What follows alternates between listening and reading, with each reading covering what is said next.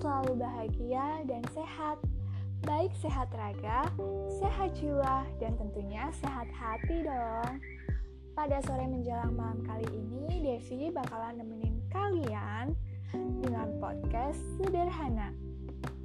Oke, okay, oke okay, everyone. Gimana nih kabar kalian selama work from home or school from home? Semoga kalian sehat selalu ya. Oh iya, di masa pandemi seperti sekarang ini, jangan lupa untuk selalu memakai masker saat keluar rumah, rajin mencuci tangan menggunakan sabun selama 20 detik, dan menjaga jarak saat keluar rumah. Ngomong-ngomong soal pandemi, banyak banget nih yang bisa kita obrolin. Salah satunya yang mau aku kupas tuntas hari ini bareng kalian.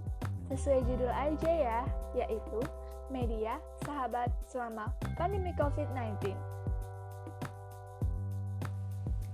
Sadar nggak sih, selama pandemi kita tuh sering banget, bahkan tidak pernah lepas dari yang namanya media.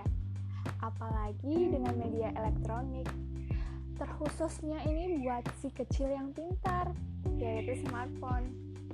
Dilansir dari kompas.com, jumlah penggunaan internet di Indonesia meningkat menjadi 196,7 juta jiwa hingga kuartal 2 pada 2020. Sedangkan pada tahun 2018 yang lalu, jumlah pengguna internet di Indonesia hanya sebesar 171,2 juta jiwa.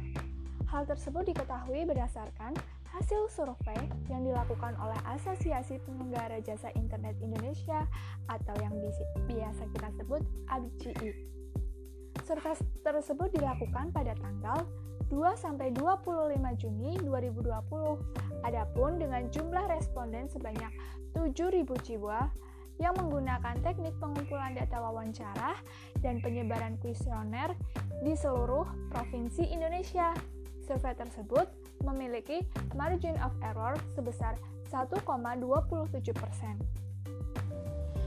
Informasi tersebut juga diperkuat dengan adanya data dari BPS yang menyatakan pengguna internet di Indonesia hingga kuartal 2020 ini mencapai 73,7 persen.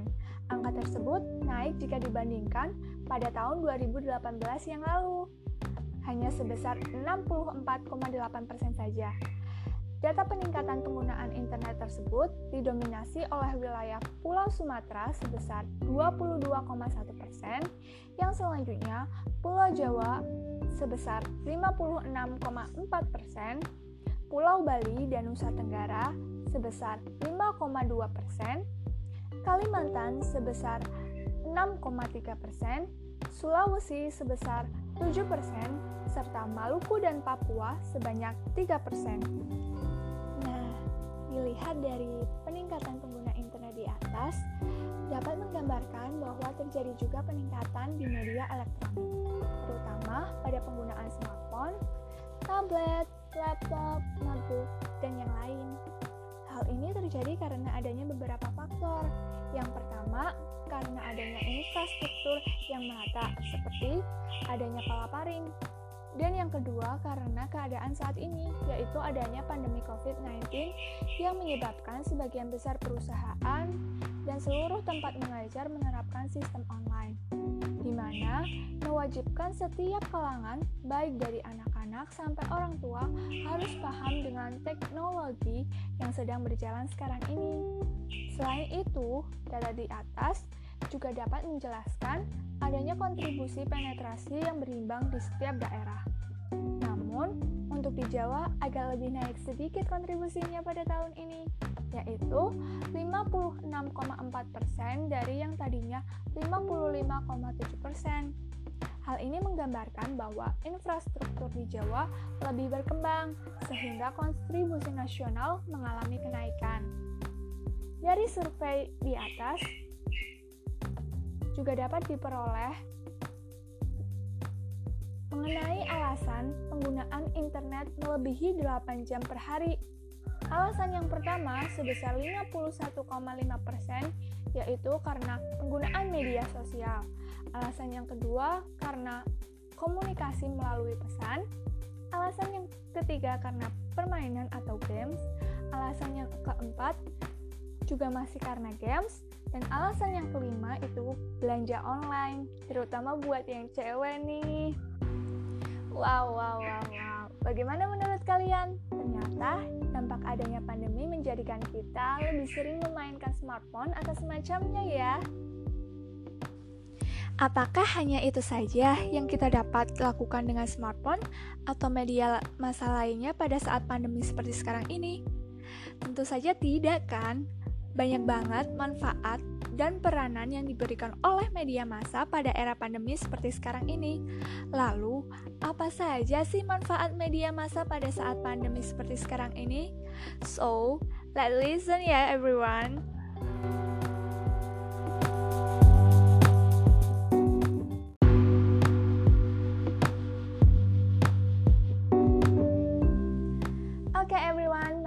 Mari kita lanjutkan mengenai peranan media massa pada era pandemi seperti sekarang ini. Media massa tentu memiliki peranan yang sangat penting dalam sirkulasi informasi terkait wabah COVID-19, baik antara satu daerah ke daerah yang lain maupun antara satu orang ke orang lain. Itu artinya peranan media massa merupakan suatu hal yang sangat vital dalam mengatasi pandemi COVID-19 ini. Media massa memiliki fungsi seperti dua sisi mata pisau, di mana satu sisi bersifat positif apabila digunakan dengan baik, dan di sisi yang lain bisa bersifat negatif jika berita yang disebarkan merupakan berita yang kurang dipercaya atau hoax.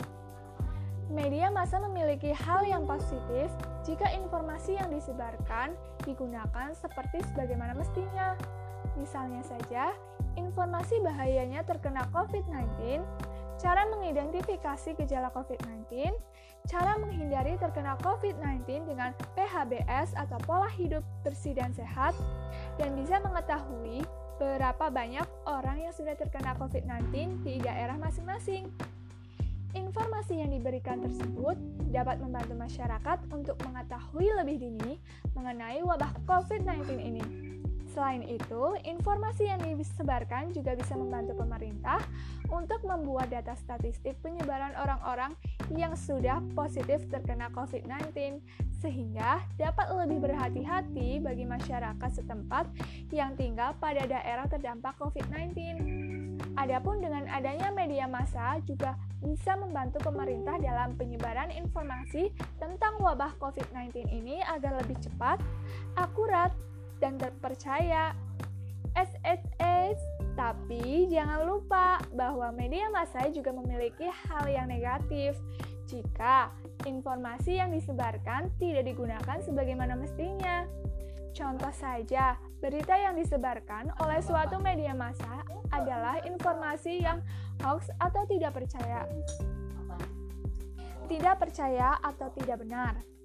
Informasi yang disebarkan digunakan untuk menakut-nakuti masyarakat, di mana informasi yang disebarkan akan menimbulkan kekhawatiran dan keresahan antara sesama anggota masyarakat itu sendiri, dan informasi tersebut juga berupaya untuk membuat masyarakat melakukan judgement kepada orang yang terkena COVID-19.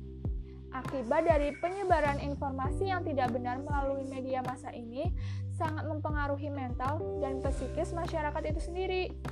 Seperti halnya yang kita ketahui saat ini, banyak orang-orang yang salah paham mengenai penguburan jenazah yang positif COVID-19. Banyak masyarakat yang menolak untuk menguburkan jenazah orang tersebut di tempat mereka tinggal. Hal ini tentu menyebabkan keluarga yang ditinggalkan merasa kesusahan untuk memakamkan jenazah tersebut. Padahal, penguburan jenazah jika dilakukan sesuai SOP kesehatan, maka virusnya tidak akan bisa lagi menular kepada orang lain.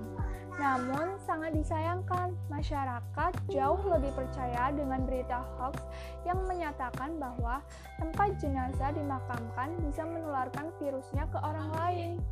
Selain itu, ada juga berita mengenai pengobatan-pengobatan tradisional yang memberikan klaim dapat terhindar dari COVID-19. Padahal, berita ini tidaklah 100% benar adanya ya everyone. Berita ini yang benar adalah obat-obatan tradisional mampu meningkatkan daya imun tubuh kita agar kuat sehingga terhindar dari berbagai penyakit. Namun tidak juga bisa menjamin untuk terhindar dari COVID-19 karena para ilmuwan masih belum meneliti tentang hal itu. Sedangkan saat ini para peneliti di berbagai belahan dunia mana pun sedang meneliti tentang vaksin yang dapat digunakan dalam mengatasi wabah COVID-19 ini. Nah, tidak hanya sampai di situ saja peranan media massa. Sebenarnya, media massa juga sangat penting untuk membantu pemerintah dalam menyebarkan informasi mengenai wabah COVID-19 ini. Oleh karena itu, kita sebagai masyarakat awam seharusnya dapat memilah mana berita yang benar dan mana berita yang salah, sehingga kita tidak berspekulasi yang tidak baik mengenai orang-orang yang menjadi korban terkena COVID-19 ini. Bukankah kita juga sebagai umat Islam sudah diajarkan bagaimana untuk tetap bertabayun terhadap berita yang kita dapat? Hal ini dilakukan agar kita tidak mudah menyerap informasi yang tidak benar, baik untuk diri kita sendiri ataupun membagikan informasinya untuk orang lain.